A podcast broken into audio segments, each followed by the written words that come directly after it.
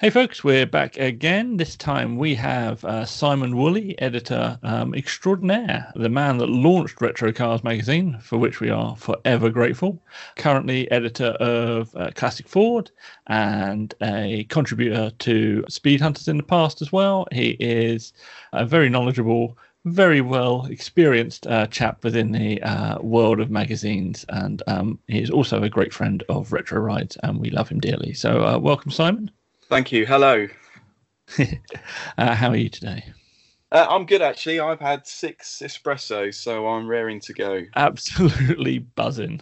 Perfect. Okay, so I'm going to start with our first question of uh, why cars? Why do you why do you like cars?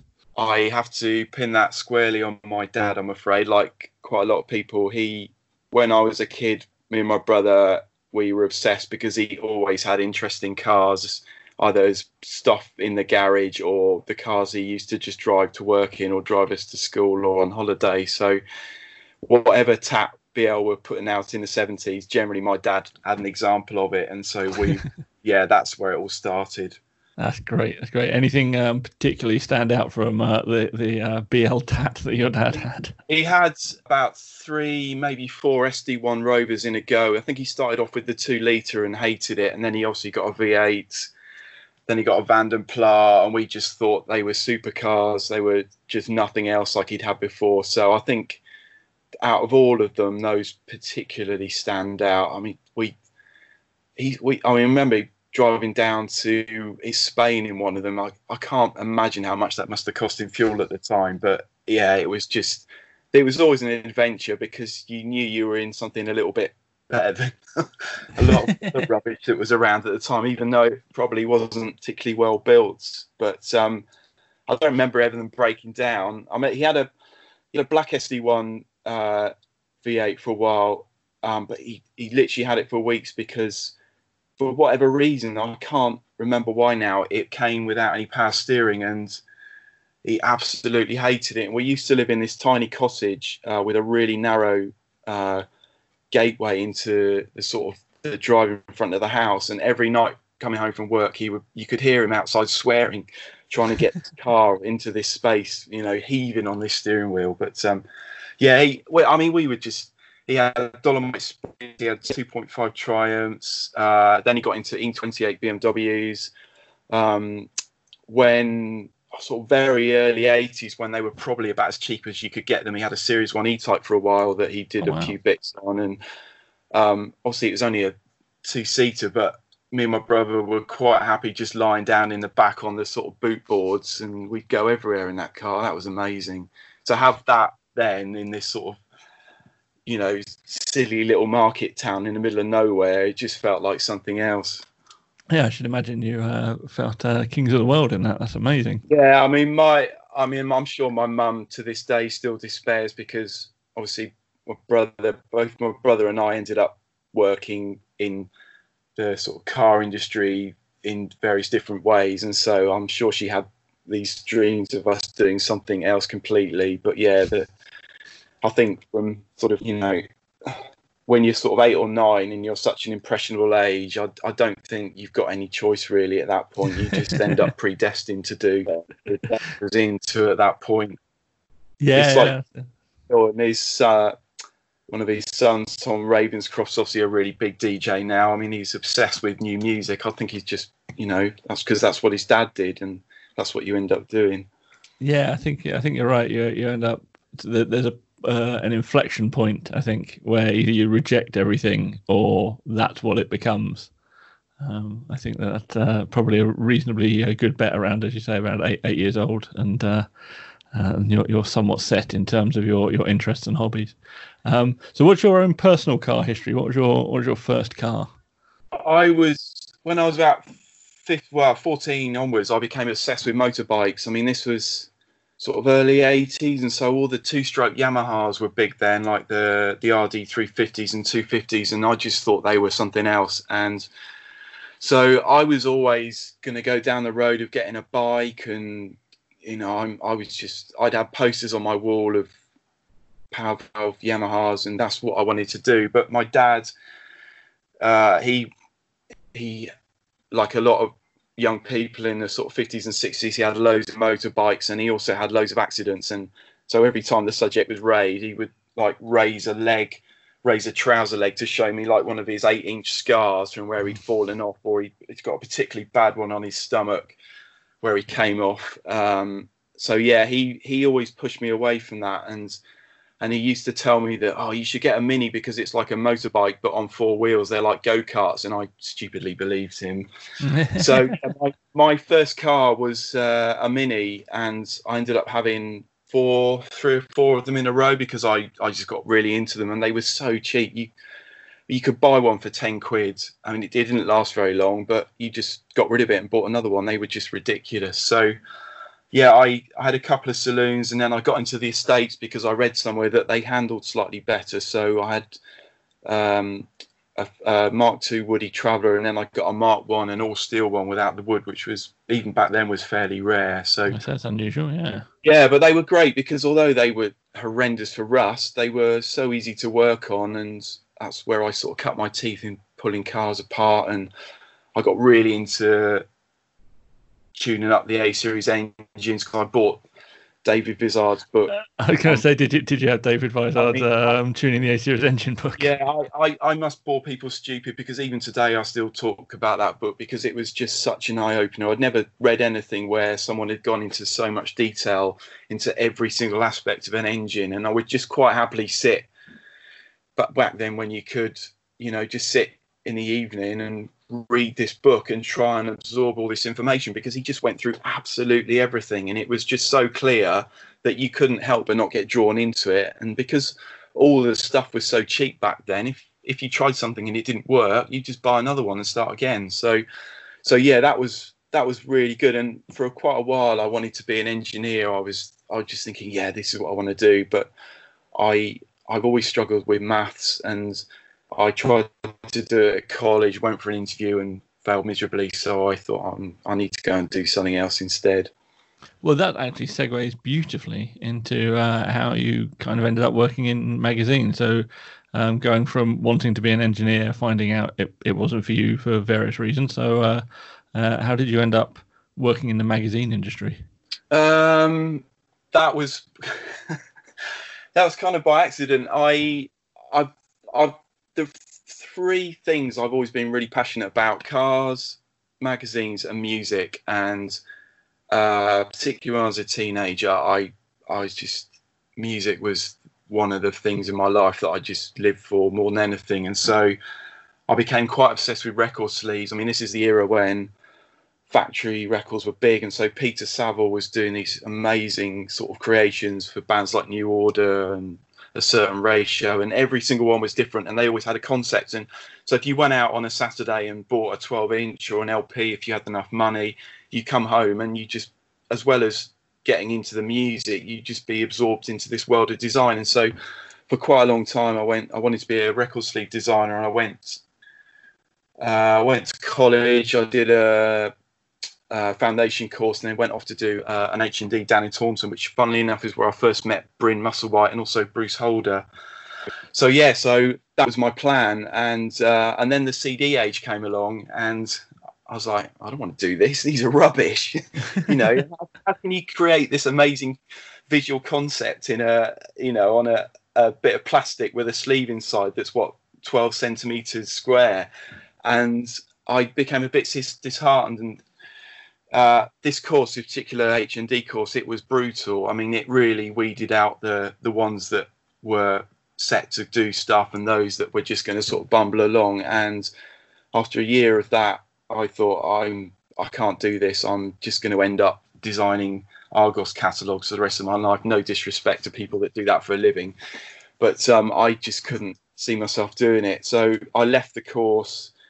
Um, and then ended up working in a record shop for a year, working out what I wanted to do. And back then, this is pre uh, you having to pay for your tuition fees. I worked out that I still had three years worth of funding available from the, the council for a course. I thought, right, I'm going to do a degree. I don't care what it is, but I just need to do something because I don't want to work in this shop for another five years, even though I quite enjoyed it. Um, so I went off to do a film studies course because I was quite into film as well. And yeah, again, nothing relevant at all. But it sort of sowed a seed, I guess, because I came out and I finished the course, didn't know what to do, and whilst I was on holiday, I saw a, uh, an advert in the Guardian for um, a sub-editor, junior writer on Mini Magazine, which was then published by A&S Publishing in Gloucester, which I wasn't living anywhere near at the time. Um, and obviously had the mini connection still, so I applied for that and got the job, and that sort of started it all off really. Um, and again, that was a real try, trial by fire because I, I had no idea what I was doing. Um, I didn't know anything about magazine craft, even though I was obsessed with magazines. Um, but it was, yeah, it was really intensive. But I learned a lot, especially in that first year. And the uh, the then production manager, she was she was fairly brutal. So you had to learn very quickly, um, which was grim at the time, but in hindsight has done me a world of favors because you just when you need to turn stuff out and turn it around quickly, you can just do it now. So, so yeah, so that was good. So I got into that very quickly, um, and the whole sort of idea of magazine craft really grabbed me as well. And so really, I was doing two out of my three passions as a job. So I landed on my feet. I, I was not not doing too bad. Yeah, I mean the money was dreadful, but it, it it didn't matter back then because I didn't have a mortgage, you know and so you sort of found a way to live. So it was fine. Yeah, yeah, definitely. It's uh, I think that that's one of those things with those early career jobs, particularly actually in the era that you were doing them, that um, you could kind of scrape by on what you were getting. I think nowadays it's uh, um, slightly changed in that a lot of those things tend to be kind of almost free. You have to be willing to work for free for a while, which kind of sucked. But back, um, I guess, what would this have been, sort of early '90s or late '90s? Uh, first proper job was um, 1996, October 96. I started yeah. at Nest. So yeah. Yeah, you can just you could sort of get on by. By the time the turn of the millennium came around, it was um, a little bit harder to get those entry level jobs. So it, it was good for uh, good for an entry level, um, which is nice. Um, so you uh, you worked on Minimag, um, and you stayed on that, or did you end up moving around, or or, or what what is your your path then? Because when I first um, uh, met you was in 2004. Um, and we'll talk about the origin of Retro Cars Magazine, but at that point you were the editor of Retro Cars Magazine. So you've gone from in that sort of 10 year period um, from literal entry level that really know what you're doing, but very enthusiastic and getting taught to editing your own magazines. Uh, how did that path come around? How, how did you get through that? It was luck again. i have been doing Mini Magazine for a year, and um, Classic Ford magazine, which was also published by them, that had been going for about a year at the time, and that grew out of another magazine called Ford Heritage, which again grew out of Fast Ford magazine, which had been it's been running for donkey's years, and so Classic Ford was a, a little bit different because it was starting to tap into this whole idea of modifying classic cars. And the, the then editor, a guy called Ian Eyre, it was a bi-monthly, and he, he just couldn't commit the time to doing a. The magazine was doing reasonably well, and they thought, right, we can make this a monthly title, but he wasn't able to commit to that, and so this position came available, and they said, well, do you want to do it? And I'm like, yeah, yeah okay. So I, again, I was thrown in at the deep end because although I'd sort of grown up around all these cars and you know mucking around with minis, I had mates with Mark One Fiestas and Mark Two Escorts, and so you know I was more than au fait with them. But you know at that point, the the sort of nitty gritty of picking apart the differences of a a Mark One Escort Mexico to a, a GT were just beyond me. But um, yeah, I I I said yeah, I'm doing this. So that was that was kind of the beginning of the sort of the the sort of regeneration of those those cars because they I mean they've been painfully ignored by the main classic cars magazines that back then and you could argue they're still a little bit to this day slightly snobbish about Ford brands. So we for quite a long time we just had the whole thing to ourselves and so we just ran with it and it was great. I loved it and I did classic Fords so that was 98 so i did that for just under four years before um, eventually got the guy to do retro cars but i mean again that was a the sort of process of getting that off the ground was a really long gestation process, quite frustrating. But but in the meantime, I was having the time of my life doing classic Ford. It was brilliant. I loved it.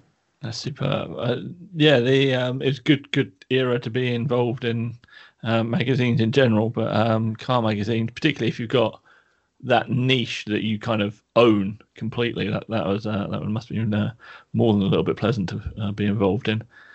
It was a strange time for magazines because the, the traditional car magazines, the, the tuning ones like Triple C, Cars and Car Conversions. I mean, they were.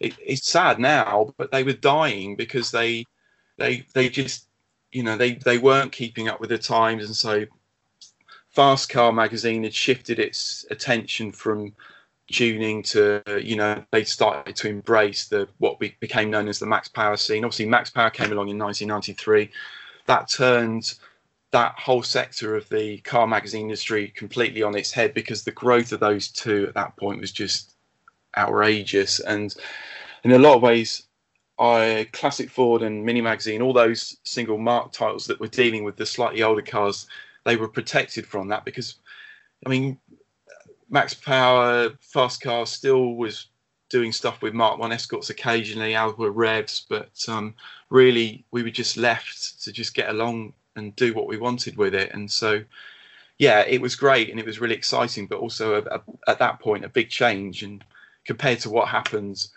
you know, another sort of six, seven years later, I mean, it's it seems insignificant now, but it was a big deal at the time. Yeah, yeah, I think um, sort of as you're living through things, they uh, they probably felt felt a big deal, and then in retrospect, you're like, oh, in comparison to this, it's not so so much. But then, you know, at the time, I, I you know I remember as a consumer, Max Power just suddenly being everywhere and in everything. So within the industry, it must have been even more obvious how how big a title that became. But it was it was just massive. I mean, it was it was beyond you know a, a niche automotive interest. It was mainstream. You would mm. you know there were lads because unfortunately it was you know almost exclusively male young males buying the magazine but that's what it was at the time you know they they would be buying a magazine because they were buying into the lifestyle and the brand not just because they were interested in you know putting body kits on running 5 turbos or whatever. It was just, yeah, it just became something else. So, um, in, well, 2003, 2000, yeah, 2003, it would have been um, the launch of Retro Cars magazine, but you would have been working on it for a while before that. So, what is the germination of the Retro Cars magazine project? Like, how did that all start? I, I, I'd, I'd grown up reading Custom Car Street Machine, like a lot of people of my age, um, and as well as the the more sort of hot roddy stuff, they would always do features on you know humdrum cars that have been mucked around with, so Chevettes and Fiat 131s and things like that, and so as, alongside car and car conversions at that point. So at that point in the late 90s with Triple C sort of starting to fade away, there wasn't really anything around that was catering for those interests because Street Machine and Custom Car had, were really digging in at that point to just focus on the, the custom car and hot rod scene. And I used to chat with people and say, "Oh, I really miss you know, there's nothing around like this." Especially uh, a couple of friends, a photographer friend of mine, John Hill, who used to write for Street Machine, and also a guy called Chris Tilbury that at that point was editing Fast Ford magazine. And you know, we we loved the the Street Machine. Everyone's got their sort of favorite era of car magazines, but I think the late 80s, early 90s Street Machine for me particularly was the one that I was most influenced by. So yeah, so there was at that point there was nothing around then, and when I used to go out on shoots and meet, you know, readers for classic Ford, quite often their mates would be there, and you say, "Oh, what do you drive then?" And they say, oh, "I've got an Avenger, or I've got a, you know, a, a, a Mini or whatever." But I'm not interested in Mini magazine. I'm more interested in doing this and that. And so, at that point, I thought, well, that be a market for this. And so I started sort of haranguing the publisher at the time writing endless proposals because he just fobbed me off saying, "Oh, I don't think it's right. Go and do some research." So I'd put together these massive dossiers of, you know, slightly made up statistics and things. trying to find all these things that I could convince him. And I, eventually, after 18 months of badgering him, he eventually gave in and sort of gave me the tentative go ahead to actually start doing some proper work on it. So this would have been, oh, maybe late 2001. And so I was still doing this whilst doing Classic Ford at the time. And uh, we had to go up to the, the then magazine distributors to do a presentation about it. Um, and they they they loved the idea and they they in hindsight they probably got a bit too carried away with it because they thought it was going to be the next thing and so they you know all of a sudden this sort of what I thought would be a fairly low key launch that we would then build up like we did with Classic Ford just became this huge sort of uh, big deal that you know quite honestly was probably never going to live up to their expectations in terms of circulation but it by then it was too late the you know the the ball had started rolling, so we just had to run with it. So yeah, I finished uh, working on Classic Ford full time at the end of 2002, and then I had just under five months to get the first issue of Retro Cars out the door, which doesn't, which sounds like a long time, but um, magazine launches are the workload is just unbelievable. Um, and it, yeah, it was a, a really intensive and stressful five months to put it mildly. That's the thing. You're going from absolutely nothing to defining your entire magazine, really, in your first issue. So, uh, well, so your how did you then? How did you approach that? So, what, what, how did you decide what was going to be in it, and and kind of, you know, you, you are pulling something out of nowhere. So you you've effectively got your research that you've done and the sign off from the publisher. So they're expecting whatever it is you've sold them to expect. Um, but in your head, did you know kind of what a first issue would contain, or were you like building it up in those five months to go, oh, this is what it's actually going to be when we get to get to the pen to paper? Yeah, I mean, I would have had. I mean, it's hard to remember now, but um, I, I would have. Yeah, I would have had the whole magazine flat planned in my head. I could have just, you know, splurged it out as to the my sort of dream first issue and that probably would have been very slowly eroded away as as uh, the sort of reality of doing it came to fruition. I mean, I was lucky in a way in that I knew exactly where to start because I had the contacts, I knew you had the cars, um, and how to get everything together. So I was, I you know, I wasn't going in completely blind, but I, I knew it had to at that point had to focus on a particular sort of era of cars and tuning because that was where the biggest interest lay and where no one else was really doing much about at that point. And so it was really just trying to, with that first issue, like you said, just trying to encapsulate the whole idea behind it in one issue and try and convince people that although we weren't going to be able to do that in subsequent issues in such a way, it was you know it was strong enough to sort of sow the seed so that we could take it and run with it. But yeah, it was it was taking all sort of everyone's favourite sort of what you might call humdrum cars back then of the 60s, 70s, and 80s, and just you know channeling people's ideas about what you can do to them and mucking around with them and putting it into print. Yeah, it was um, interesting. I, have occasionally as retro cars over the years that it existed um, changed editors a few times um, a couple of those editors will attest to the fact that I would occasionally send them the first five issues of the magazine to remind them of what it's supposed to be like. So well done on that.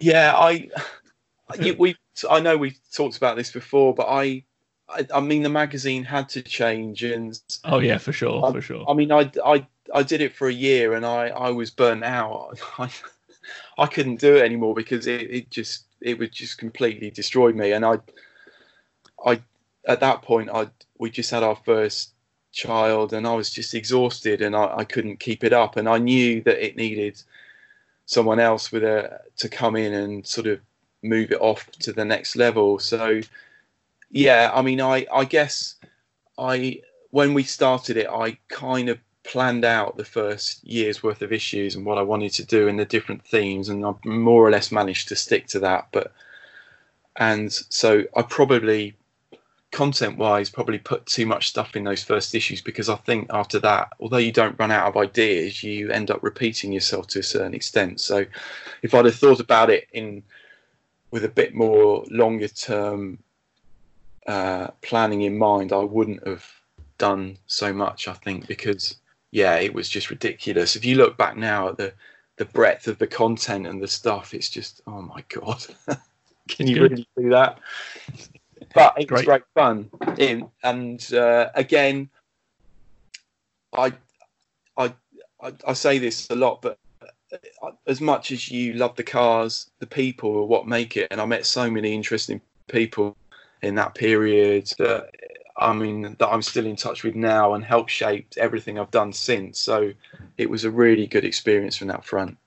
Yeah, I didn't realize um, until we did the podcast with uh, Bryn that uh, Bryn Musselwhite. Um, go back and check it; it's one of the early ones. Um, that you that he wasn't involved in it like right from the um uh, what's the word? Concept stage. I, like he came in and did the a to z of retro but i figured doing the a to z of retro he must have been involved with it for longer than he was.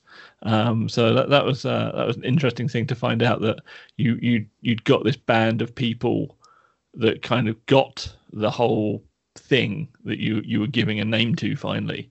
Um so so that was uh that was an, an interesting thing that that there were people out there kind of poised and ready in this world that didn't really yet exist, and you are now defining. Um, that that was good. Yeah, I mean, I, I felt bad at the time because I I didn't talk to Bryn about the magazine until um, probably just before it was announced it was going to be launched, and the, the the reason behind that was because, as I alluded to before, the distributors uh, they got so behind it that they, um, you know, they really there was a lot of money at stake basically in the launch, and um, so we had to be really quiet and careful about who we talked to it about. And because Bryn, being Bryn, is so well connected, he knows a lot of people. Uh, he had a lot of friends that ended up working at EMAP on Max Power and Practical Classics and that. And so I as much as I wanted to, I wasn't able to chat to him about the magazine because I I didn't want to make him accidentally slip some info that would then might you know harm the initial launch. So I yeah, it was a it was a, a strange time in that respect because all you want to do when you've got an idea is share it with people and say, "How tell me about it?" Especially someone like Bryn, who you know will then go off on a complete different tangent and open up another door for you that you hadn't thought of. So yeah, I, am sorry, Bryn, but no, no, it, it, it, was more that the from my point of view that there were people kind of poised, ready for this world to exist, but it, it you were busy kind of defining it, and then you were like, this now exists, and they could just dive into this kind of already half-filled swimming pool of um, car goodness to make a very strange analogy. Yeah, no, absolutely. So yeah, I mean, as soon as the, you know, as soon as it it was public, I you know, I was straight on to Bryn saying, "Oh, I'm doing this. Blah, blah, blah, blah, blah. What about this? What about that?" And yeah, I mean, he he was particularly he was him at the time was great in introducing to me to uh, people in the in the air cooled Volkswagen mm. scene, particularly that that that was a, a big help. And obviously, he ended up writing and later photographing, photographing, sorry, some fairly memorable shoots on those early issues. Yeah, it uh, it was good to, and uh, obviously with John John Hill as well, um, who uh, I think shot one of my features for you at some point. Although that might have been a classic Ford um, thing. Uh, anyway, uh, but yes, it was. It, it defined kind of what we did. So then you did the show. So the, oh, this was one thing actually. I have a, I have a curious thing about. So A&S Publishing in the UK is the same AS, A&S Publishing in Sweden. Am I right yeah, thinking I that? Mean, it's uh, it was two guys that started it, Albison and Schoberger, I think were their original names, and they, I mean, technically the the company in Sweden was called Fabas. I can't remember what that stood for, and so they were the parent company, um, and then the UK, they had a, a, a stake in the the UK version, but my understanding at the time is that the the then MD of the UK operation, a guy called Peter Minnis, was he were, he had the controlling stake. But I mean, it was because it was a privately owned company. You didn't really know what was going on. But yeah, but It's I mean, just, it's just, there there is um, a retro cars magazine in Sweden, and I wondered whether or not it was related or not because it's published by A&S Publishing um, out there. I, I didn't know that. I mean, that's that's quite likely. I mean, back then their, their main title was a, uh, a magazine called Bilsport, which was kind of a cross. Yeah. between Auto Sport and uh, Triple C. So Yeah, it's, it is actually called Bilsport um, Retro Car. Um, uh, when you when you see it, I've got a copy around here somewhere. Um, if this was a video, I could show you, but it's not. So there we are. Um, but yeah, I, I, I always wondered about the uh, the connection between those two things, um, and which came first. And I'm assuming from the sound of it, you came first as a as a big launch, and then they're like, right, we'll try this in Sweden because uh, obviously Sweden has a, a fairly strong retro car scene, so that's pretty sweet. yeah, I mean they, I mean the the guys on the the the, the editorial staff in at Fabas then they were, I mean they were really good help in. They unlocked a few doors in when we were starting to go down the the road of featuring some of the the Gatebil cars. So Mhm. yeah, that was they were really helpful. And I mean, just, I mean, it's you can get cynical about it, but basically, people that work on car magazines are just enthusiasts. I mean, it, it's it's not a very well paid profession, and so you do it for the love. And generally, you know, there's a reason why they're doing this, and it's because they're obsessed with the car. So wherever you are in the world, whether it's a magazine or a blog or a website, whatever, it's it, it's all you know, it's the same thing. It's this ridiculous obsession with cars and Yeah, yep, I know that story. of you old older cars that have been mucked about with. Yeah, definitely. Um, yeah, I think uh, everyone's doing it for, for the passion at this point. Uh, you're well. You just said you kind of burnt out from doing the retro cars thing, um, and then you went back to classic Ford. Um, was that just because it was um, a, a slightly easier time whilst you were um, raising newborns and such like? Um, that no, I actually did fast forward after. Oh, you did Fast Ford? car. I Um, do apologize. yeah, I there was um, at that point it didn't uh, have an editor. The editor had left, Christian, um, and they hadn't uh, appointed anyone else, and so I I kind of. I, I- I didn't go begging, but I almost went to the MD and said, "Look, I, I've got to go and do something else because I'm, I'm, you know, falling to bits." And, you know, can I? And we sort of agreed that I would take up Fast Ford. And although I, in a lot of ways, it was again something I'd not done before. It was I did that for about three years, but that was again I- just learned an incredible amount in that period because I, you know, I'd grown up in an era where you know, talking carburetors and traditional ignition systems, and to move from that into sort of more modern technology where you're talking ECUs and wastegates and control valves, and yeah, it was a real learning process, but I loved it. And again, it sent me off on lots of other different directions, and, and again, that was an interesting time because the magazines then were starting to move away from with, with the more modern cars were moving away from what we now call the max power era. That was starting to wind down and the cars were becoming much more performance focused again and more sort of track focused. And so i sort of had this un, unwritten task of taking Fast Ford away from being you know body kits and back to being tuning and performance and speed so yeah it was great i loved it Yeah, no, I, I, I completely blanked that era, but that's uh, that was when uh, Future purchased A&S. Am I right in thinking that you were, that was where you were when over that transition? Um, Yeah, I can't I'd- remember what you were editing when I was meeting you for lunch in Bath.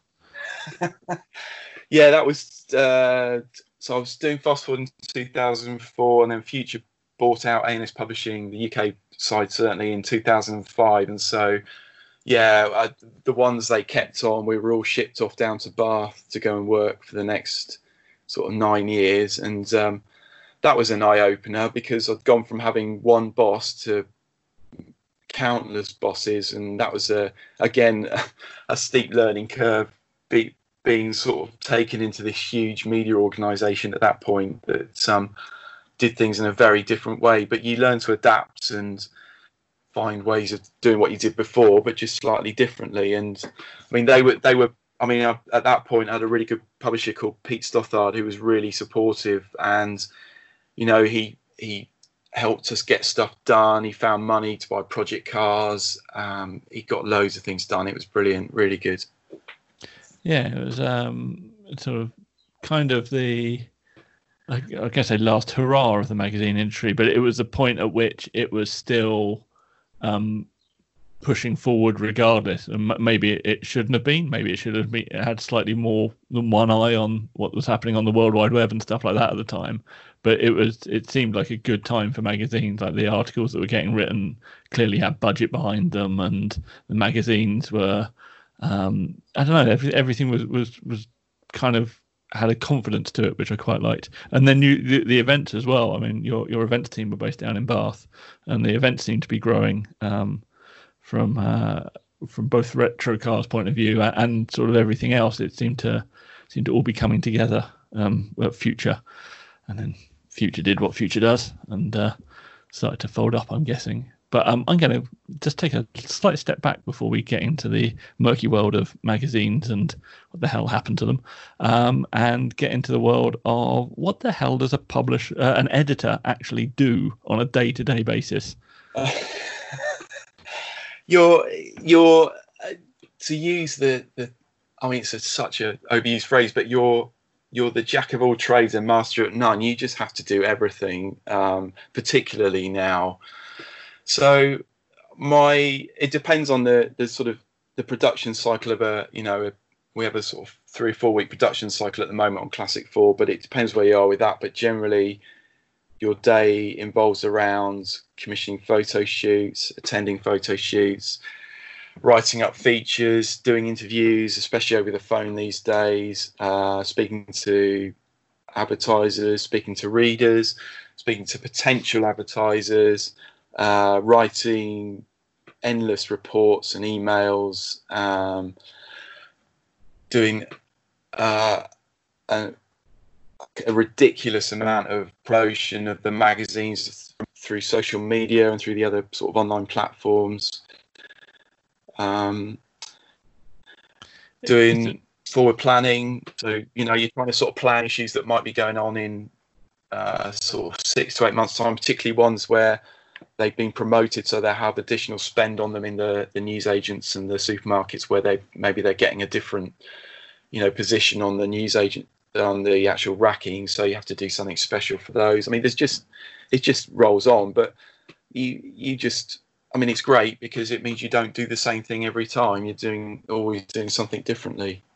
Yeah each each issue is a uh, a, a new issue which is uh, more than a um, most people have. Yeah. Like most a lot of people seem yeah, to do the same thing know, every day. Your your sort of dream is to sort of every new issue you you want to make it better than the last one, and you also want to make it something different as well. And I mean, people do that in different ways, but you, I mean, the worst thing is to try and just retread what you were doing before. But you kind of are in a way. You just have to look at it.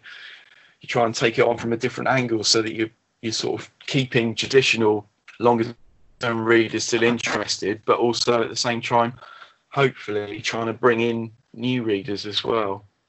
Yeah, I guess it's um, a, a, case of gradual, slow evolution rather than revolution. If you want to change something about a magazine, I I think it's difficult. I mean, it because the way the the, the publishing industry is now. I think it's really difficult to revolutionise the magazine. I, I I think there's too much at stake now. They can't take those kind of risks. So you could you could do a new launch of something, but I think to actually reference an existing brand or existing title now is probably um, I can I can't think of more than a few examples off the top of my head where a publishers to do that. I mean, it's you you know you're much more aware of your readership and the the marketplace than you were back then. So, as as sad as it sounds, there is a lot less risk taking now. I think. Yeah, which is which is interesting, um, given that uh, possibly more risk taking may be beneficial, but then it it's too big a risk, I guess, because you're you're no longer betting, you know, perhaps a, a, couple of months of poor distribution, and then it'll pick back up again. You're literally betting the life of a magazine on whatever it is you're doing. Yeah, but there's there there are different opportunities. So I mean, mm you and I talked about this, but obviously, I mean, the, the independent magazine sector is a whole different ball game, and so you, you know, where it's it's not your livelihood at stake, you can take risks and try something different, and I think that's where, certainly, for a lot of people, that is where there are opportunities to try different things and try and sort of do something that fires up people's imagination in a different way. Yeah, I mean, I, have got on my list of things here to talk about the current state of magazines, but um, uh, I was going to leave it towards the uh, end. But I think this sounds like an ideal time to dive into it. So, so the market's kind of strange at the moment in comparison to what it once was. Um, there's still an awful lot of quality writers and photographers and editors out there producing really good magazines for an audience that loves them. Uh, but also at the same time, there's kind of a vanishing amount of magazines, um, which I, which is odd and interesting uh, in equal measure, and saddening to a certain degree. Um, that magazines are getting shuttered when there's still an audience for them. It's just not the audience that there once was. But at the same time, on the flip side, there's all these independent magazines, and I mean, we uh, we, we failed to launch one, but we attempted to launch one at probably the worst time we could have launched one. Um, and uh, uh, it was it's a thing that people are doing. They are launching new magazines with new ideas and seeing what flies. So so how do you how are you feeling about kind of the magazine, the whole magazine industry, rather than sort of the the non-independent magazine industry, which does seem to struggle a bit, even though it's going, keeping going.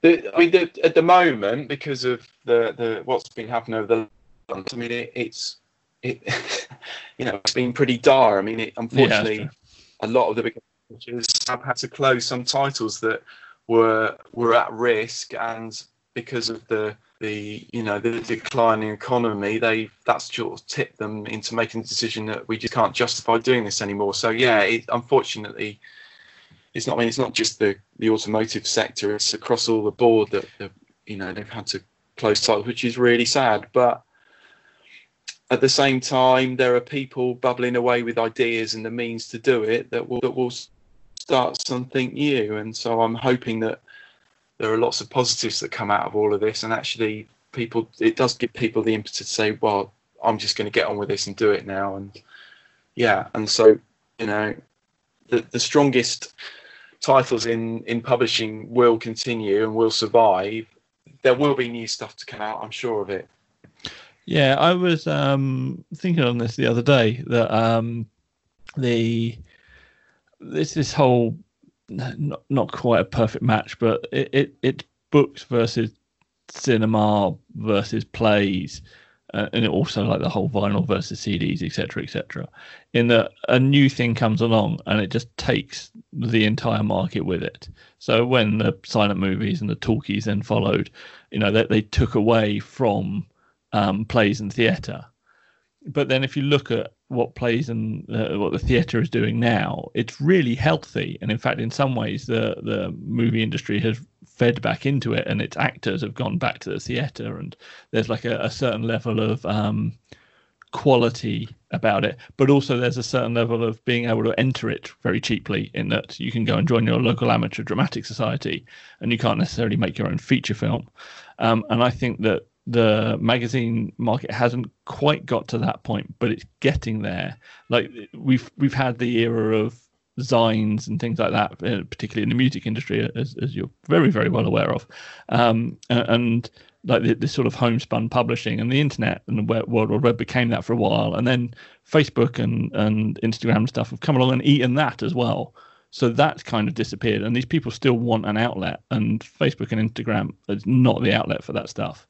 And I think that um, the independent publishing and the accessibility of independent publishing is going to be that. And I think you're right that there's going to be a fallout of people from the current magazine industry that's having a shrinkage at the moment, and the group of very enthusiastic people that want to get their voice out there, and they're going to collide in the not too distant future. Um, and there, I think, will be a kind of weird resurgence in the printed product. It just won't be the same as it once was. It'll have to be something different. It'll have to be structured somewhat differently. Um, that's my thought on it. Um, and podcast listeners will know that I am always right. I mean, the, the, the, the independent magazine industry is, I mean, it, it's it's the last sort of five six years. It's it's definitely it's had a definite resurgence um, because it's there are various platforms that have made it easy to put magazines out there, and so there's a huge support network. And, uh, from the automotive side, that's not really happened. I mean, there are some really good ones now, but this is we're only sort of talking in the last sort of 12 to 18 months. And so, mm. for for car magazines, I think you know, it I think will be some good one on stream soon that people will get really excited about because the the, the network, the, the you know the the facilities to actually do them now is all there so that if you haven't come from that background publishing background the tools are there to help you to actually do it if that's what you want to do. And if you can get that passion down properly onto something printed that people think is desirable and want to engage with then yeah it's a no-brainer. Yeah i think the the business models around all these things are, are changing as well. I mean i've noticed it even from a a website point of view that um, you know we, we get blamed for to a certain degree for killing the um, magazine industry. Um, and it, it's a reasonable reasonable complaint I guess. Um, but it uh, we didn't do it on our own.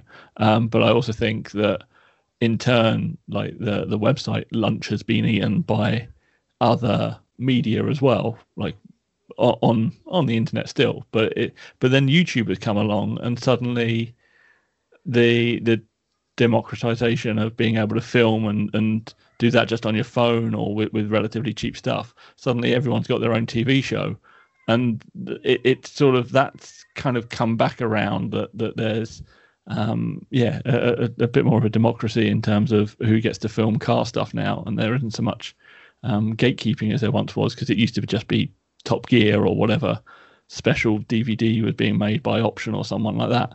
So yeah, it, the, the industry itself, from my point of view, it's sort of a relative insider slash outsider. Um, I, I, think it has a healthy future, but I think it's got a, a period of time, particularly with this COVID stuff, of um, going to be uh, a difficult period. But I think it will be transitioning into something hopefully relatively healthy. Um, it just has a slight um, slight period of adjustment, one would say. Yeah, I mean, I mean, all industries are going through that at the moment. I mean, it's, but I mean, yeah, I mean, every time there's a, a, new sort of technology or platform that comes along, it, it it's an opportunity, and it's just another way of getting your passion and your enthusiasm out there. So I'm, I mean, I'm not blinkered by any means. I'm, I'm, I sort of try and embrace all of it, and you know, mm. I think there's room for everything basically. It's it's just making sure whether the main medium you focus on whether it's youtube or it's print you're just trying to do the very best you can in that particular aspect to bring people in. And you use the other platforms to help draw them in as well yeah, definitely, definitely. So, um, and this is tr- going to be a question that's true across all of these platforms. Um, for you, what makes a good feature car? What, when you get sent lots of cars, I should imagine, or people proposing features, what makes you go, ah, this is the one I want to feature? It, it's quite often it's nothing to do with the, the the actual car itself. It's it's the story behind it. So it's if there's no story behind a car, it quite often it just turns people cold because it may look amazing, but you know, if the guy that built it just did it on a whim, there's and there's no story, or you know, he paid someone else, or he or she paid someone else to do it, and the guy that did it just did it because that's what they were told to do. That makes it really difficult to then try and pass on that sort of passion to your audience. So it, it almost doesn't matter what the car is; it's the story behind it. And yes, there are sort of, you know, there are cars out there that everyone remembers for being outlandish or game changing, but quite often when you actually start digging down into why, it's because the person or people that built it had a particular vision and the passion to see it through. So that's my argument. But I mean, I'm, you know, it, that you can build a car that will go down a storm on Instagram, but there'll be the next day there'll be something else to replace it. It's the ones that people remember. That's the ones you're always running after and trying to chase. Say, please, please, please, you know, we want to capture what you've created in print or online or wherever. But that's the mission. Yeah, that's good. The uh, and, and when you're putting together your magazine, how do you decide what's going to be the cover card? Do you decide that kind of before the whole thing's together? Like you know this car that you're going to get featured, that's got to be the cover car, or do you go through the photos and go, "Oh, that's a very compelling picture. Um, I'm going to stick that on." Quite often, I everyone works differently, but certainly with classic Ford, um, the cars that are on the cover have been specifically, and we generally will try and theme an issue. So we, we don't just put an issue out there. Generally, it's got a theme behind it, whether it's a you know a particular tuning angle or there's an anniversary or yeah, you know we're focusing on a particular job like resto mod for example. I mean talking to Callum at Retro Power recently um, in one of your other podcasts. So we, you know, we'll pick a theme and then run with that for that issue, and then so the cover car has to kind of encapsulate whatever that theme's about. And occasionally, we'll do, uh, you know, we'll actually do a specific group shot that sums that up, or it may be more of a collage style cover. But um, yeah, it's very rarely now would we shoot a car for the cover just to put that on the cover. It has to back everything else up that's inside it as well. I mean, it's a complete package at that point, I'm guessing. So uh, that makes it uh, all make sense. people, I, I, I don't believe people would generally now would pick up and pay for a magazine just because of one feature car in it. I think, you know, it's so much harder to get them to spend their money with you now because everything's available for free online. So even if you've got a, uh, a feature on a car that hasn't yet broken onto the internet, so you've got an exclusive on it. Really, that car has to sell the rest of the issue. So you're not just going off the fact that there's one car on there that you like the look of. You you're actually buying the whole magazine because you think, well, actually, I want to read about this. I want to learn about that. I want to know how to do this. That's that's the goal of it, really. Do you um? Well, actually, I was about to put words in your mouth. Um, what do magazines, print magazines, offer over and above um, Instagram or or sort of blog features on uh, on cars for, from your point of view?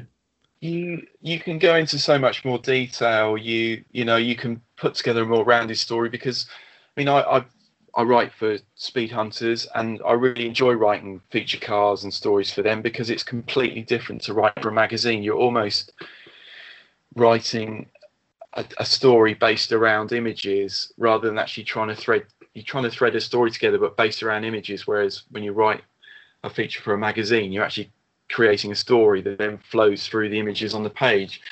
But because of that, you can create and construct a whole different world that draws people in in a much more involved way. And, you know, through the use of things like box outs and additional features, you create this. Uh, I'm using this word too much, but you're creating a world that people get drawn into and lose themselves in, and it's much more engaging, I think, than engaging with a, a blog post. And I, I, it's just a different way of doing it. It's not necessarily better or worse, but you know, your the brain just doesn't cope well with just doing one thing all the time. You you don't look at Instagram and not look at anything else. You look at everything now, don't you? So yeah. we're just one facet of it.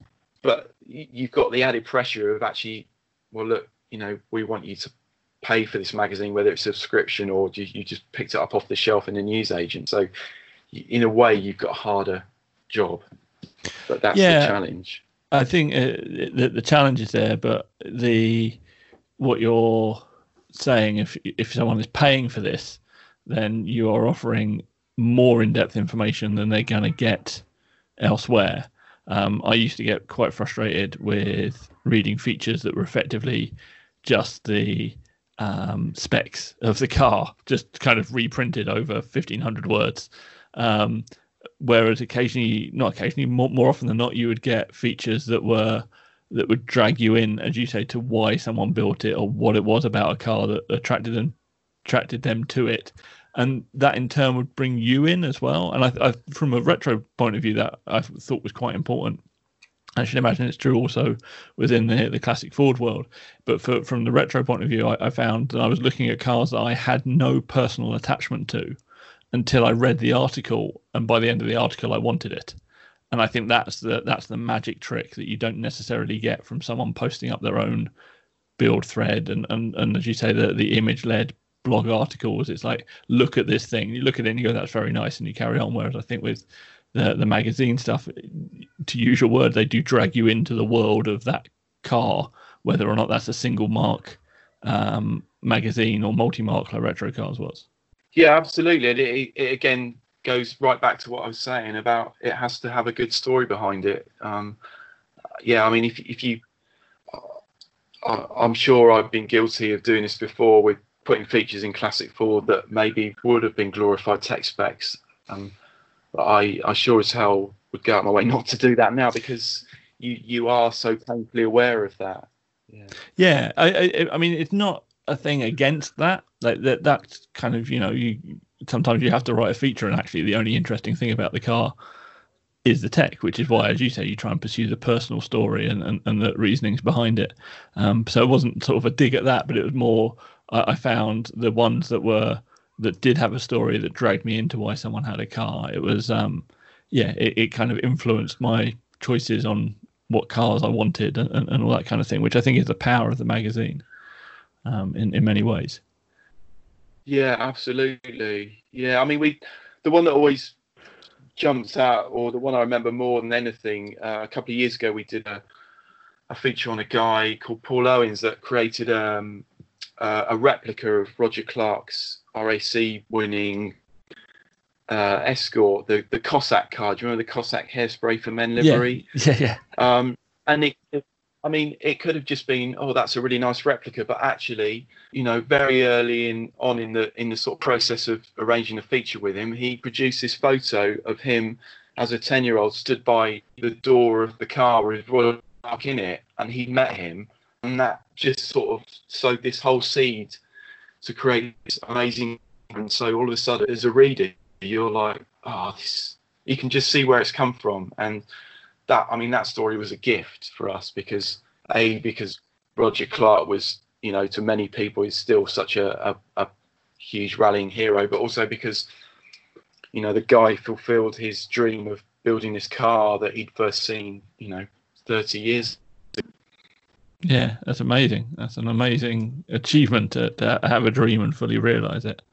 Um, i'm going to oh actually i'm forgot to ask you this earlier. What what are you currently driving? What's your what is your your current interest in cars, if you have any? I, I know t- times can be tough for the uh, uh, car enthusiast at the moment. My uh, so in the in down in my lockup, I've got uh, a a really early Mark 1 Cortina, a 1963 uh, deluxe, um, which at the moment is untouched. That's not deliberate. It's just at time. I, I've got this I, am not the only one that has this. I hasten to add, but I've got this annoying obsession with first year builds of cars. So I, it probably doesn't happen as much now, but certainly in the 60s and 70s, that when when a new car came out, they hadn't quite worked things out properly, and so you'll find that the very first sort of few months or even a year of build the cars are slightly different to what followed after as they sort of work through things that didn't quite work. And so there'll be tiny little details that you won't find on later models. And you most people wouldn't notice them because and also because the cars being the earliest the, the you know they re- very rarely survive now. They're usually the first ones to disappear. So yeah so I've, I've always had this annoying fascination for it just goes back to when I had minis. I mean the, the very early minis they they said they used to press the the shells out of lighter steel. So all the racers back then used to try and hunt down these 59 build minis because they were meant to be lighter. And there were loads of little different details on them, like the door handles or the the seals and things. So that sort of followed through to the the cars I've had since. So this Cortina is a you know one of the first year builds, so it's got lots of different details onto some of the later cars, and so I get I get a bit too excited about things like that. I'm afraid, but at some point in the future, when I've got a bit of time, I'll actually start to not rip into this. That's the wrong word, but go through it and put it back on the road as it as my sort of the, the how I can see it in my head. That's great. That's uh, I'm looking forward to seeing that. So I got a I got a couple of um, Well, I, I, always think of them as emergency questions in case uh, conversation starts to falter, but um, they always end up just being thrown in at the end because um, there's always something to talk about with car people. But um, I do I do like them as questions, so I'm going to ask you a couple. Uh, what's the fastest you've been in a car? Um, yeah, so this going back to retro cars, uh, we did a, a group feature on. I can't remember the feature angle, but it would have been something like historic race cars, and this is at Bruntingthorpe Proving Ground, which is, if if people aren't aware, it's it's an old World War II airfield that is now used for testing, and then so they've got a two mile long straight, and it it it back then when we had a bit more money and it, it wasn't actually expensive to hire, you could hire part of the runway, and it was really good for getting group shots of cars because they had so much room. Anyway, uh, I I I apologise to the guy because I've forgotten his name, but the guy took me out in his he had a TR7 V8 race car, and we went up the, the airfield in it and went flat out. And obviously, there's no speedometer, but anyway, we it, we it just felt completely natural. I didn't think we were going that fast. And when we got back, and I said, "Oh, how far do you think we were going?" He said, "Well, it's been timed at 175, so that's the fastest I've been in a car, not uh, not driving, thankfully, but." But it just felt it was bizarre. It just felt completely relaxed, and I was chatting away with him, and he wasn't having to concentrate particularly. But, but yeah, but, um, I am. I don't think I've told my family that before, so uh, hopefully they don't listen. Uh, that's uh, that's superb. Um, uh, what's your favourite car you've had the chance to drive? Ooh, um, I I very rarely drive other people's cars because you, even if they say we to have a go, I'll always try and decide because if someone spent the best decades and a huge part of their lives building something, they really don't want some idiot getting in it and writing it off. So I I I I tell you what, I really enjoyed driving. Um, back in the early 2000s, before retro cars, we bought a uh, Capri 2.8 engine, and I'd never driven one before. And we turned it into a track day car because that was the the rage back then, and it was quite cheap to do. I mean, the car cost 600 quid. I think we built it for in the end just under two grand. But even though it was a dedicated track car, it was so nice to drive, and I I had any excuse, I would get in it and, and, just go off somewhere because it was just lovely, really nice, and it had no, in no interior. It was all stripped out with a roll cage, bucket seats, and could have been horrendous, but it was just I loved it, and I've I've never managed to recreate how well that car drove in anything I've owned since, and that to annoys me. It wasn't a magic trick. It, it was just one of those cars that was just sorted with with minimal work, and it was brilliant. It was so lovely to drive, and yeah, we I mean we would drive all over the country in it, go and do a track day, you know, sort of run around in that, and then drive home again as if we hadn't been anywhere. It was brilliant. I loved it, and the car is still around. It's it sort of surfaces now and again, which is really good to know. That's so yeah, good. that was that's if I could recreate that now, that'd be perfect. Maybe the uh, maybe the Cortina is that car.